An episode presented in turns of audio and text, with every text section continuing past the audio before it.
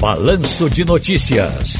Tá no seu direito. Hoje com Martorelli Dantas, advogado criminalista em faculdade e também professor na Faculdade Nova Roma.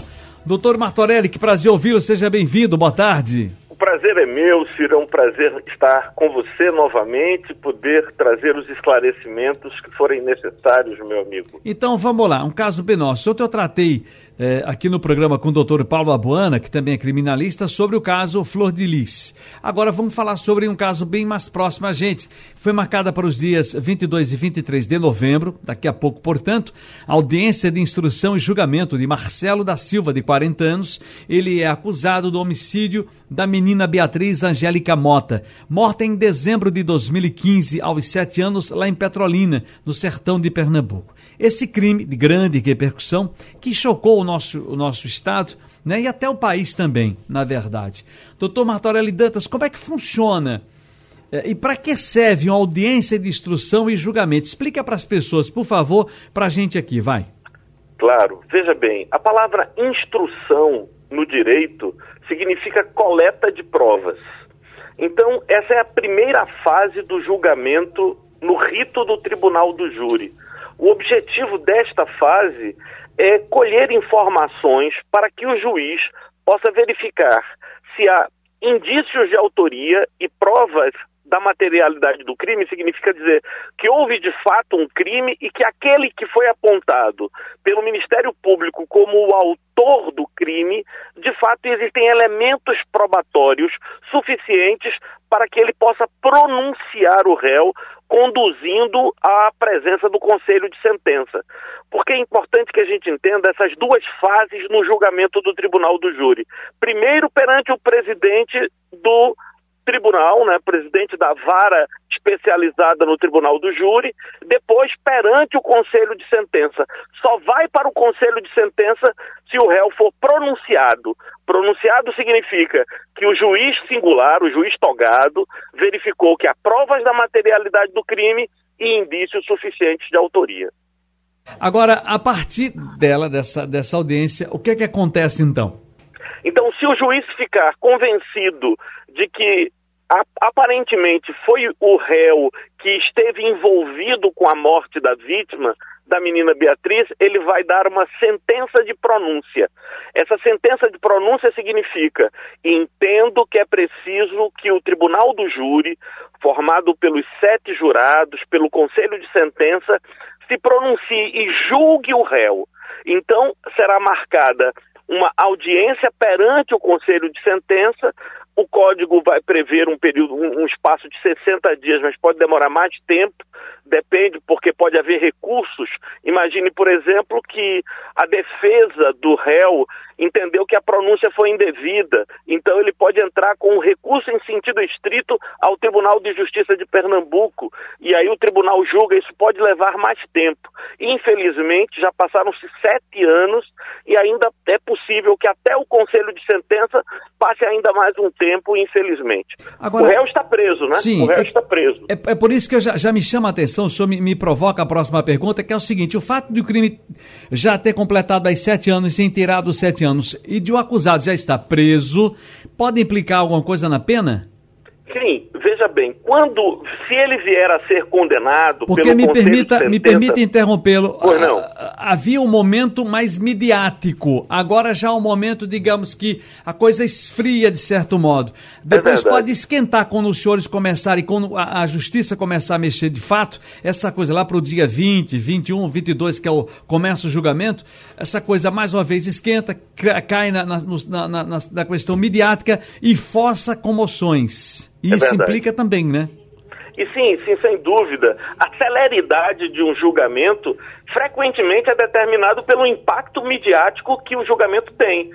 Porque se às vezes é uma pessoa desconhecida, a vítima, então isso fica lá dentro de uma agenda que pode levar anos para julgamento. Entre a primeira fase do júri a segunda fase do júri, às vezes passa um ano, dois anos, mas com impacto midiático as coisas tendem a ser mais céleres. Mas perceba, mesmo com toda a repercussão que este caso teve, levou sete anos para chegar à primeira fase do júri. É, é um problema grave do nosso sistema judiciário brasileiro, né? Poderia levar tanto tempo assim. Uhum. O período total, para você ter uma ideia, assim, o período total previsto pelo Código para um julgamento desse tipo não poderia exceder oito meses mas Entendo. leva muito mais tempo do que a gente está, do que o código diz. Mas então, se ele vier a ser condenado, é possível que ocorra a detração. O que é a detração? Subtrai-se o tempo que ele ficou preso preventivamente do tempo em que ele foi condenado. Imagine que ele esteja preso há cinco anos. Então ele foi condenado a 15. Restam 10, porque esses cinco anos serão subtraídos da pena final. Entendo. Veja, a minha, a, minha, a minha série de perguntas do caso se encerra aqui, doutor. Eu dou por encerrada. é assim que os senhores, falam no júri, né? E é com essa formalidade. Mas deixa eu dizer aqui, aproveitar que o senhor está aqui conosco. Eu estou aqui para ajudar com toda alegria, meu amigo. Certeza absoluta. Deixa eu te contar uma coisa aqui, doutor Martorelli Dantas. Já tratei com outros colegas seus, no operadores do direito, nessa área também, sobre audiência de custódia. Isso me é muito caro, porque o senhor sabe aqui que quando a gente noticia um fato, de repente vem audiência de custódia, daqui a pouco acontece algum problema lá na frente com aquele sujeito, com aquele indivíduo, e aí as pessoas, você está vendo aí, essa audiência de custódia não vale de nada. E aí eu mais uma vez chamo os senhores que lidam com isso no dia a dia, é do métier, é da sua, sua expertise para dizer às pessoas, explicar mais uma vez com as suas palavras e o, o seu poder de síntese ah, o porquê da audiência de custódia. Que a lei, quando é criada, não é criada né, para marginal, para bandido, absolutamente. É criada para a sociedade, são regras para a sociedade. Nos explique mais uma vez, se possível, uh, doutor Martorelli, audiência de custódia. A audiência de custódia é um instrumento extremamente importante para a garantia do cidadão, porque a prisão é uma exceção. As pessoas deveriam normalmente responder a qualquer acusação contra elas em liberdade.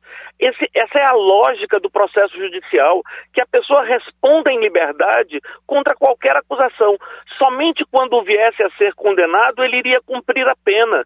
Mas o que acontece é, acontecia no passado é que o indivíduo era preso em flagrante, não era, não era levado à presença do, uh, do, do juiz e ele era imediatamente enviado para um presídio e começava num regime fechado, numa circunstância bastante ruim, de, degradante até, violentando seus direitos humanos. Atualmente, com a audiência de custódia, ele só a, a prisão em flagrante só, só será transformada em prisão preventiva se estiverem presentes os requisitos que o Código de Processo Penal estabelece para a prisão preventiva, porque a prisão preventiva precisa ser vista por toda a sociedade como uma exceção, não como uma regra. A regra é que cada cidadão possa utilizar todos os instrumentos que estejam à sua disposição para se defender das acusações do Estado contra si. É claro que o indivíduo preso tem menos recursos à sua própria defesa. Trabalhar, levantar dinheiro para pagar profissionais que o representem, produzir provas em seu favor. Se ele está confinado num presídio, as possibilidades de defesa são é, menores, infelizmente. Por isso a audiência de custódia é muito importante. Chama-se advogado do diabo. Antigamente se utilizava, utilizava muito essa, essa expressão é para dizer. É verdade, eu vou é defender é o contrário aqui, por favor é, é, faça com que, a, que eu entenda qual é a sua ideia. Por exemplo, a, o camarada foi preso, audiência de custódia, roubou ali um cidadão, tal, foi preso, assaltou ali, foi preso, audiência de custódia, liberou.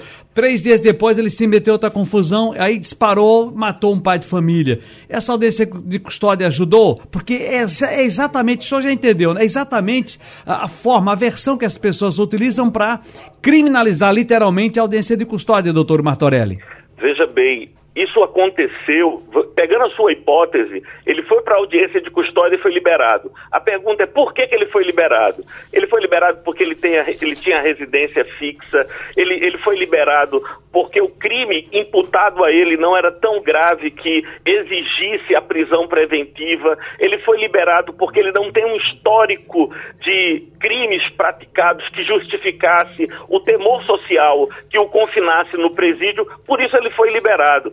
É muito melhor, é muito melhor, eu sei que dói aos ouvintes escutarem isso, mas é muito melhor nós termos um caso de alguém que abusou do, do, direito porque recebeu a liberdade fruto da audiência de custódia, um caso do que nós temos 10, 15, 20 pessoas que tiveram a violência, porque veja bem, Ciro, uma coisa que poucas pessoas pensam é o seguinte, toda, toda confinação de um indivíduo em prisão na nossa realidade é injusta.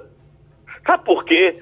Porque a pessoa é confinada porque a lei determina que ele seja preso. Mas a mesma lei que determina que ele seja preso determina em que condições ele deve ser preso. E essas condições inexistem. Para você ter uma ideia, a, a, a, lei de execuções penais brasileira diz que aqueles que estão em regime fechado deverão ficar em salas de dois por celas de dois metros por dois metros, com entrada de ar, uma cama privativa para ele. Ou seja, existe a lei com base na qual se condena, mas não existe a lei com base na qual se executa a pena, porque na execução da pena a lei é completamente desrespeitada.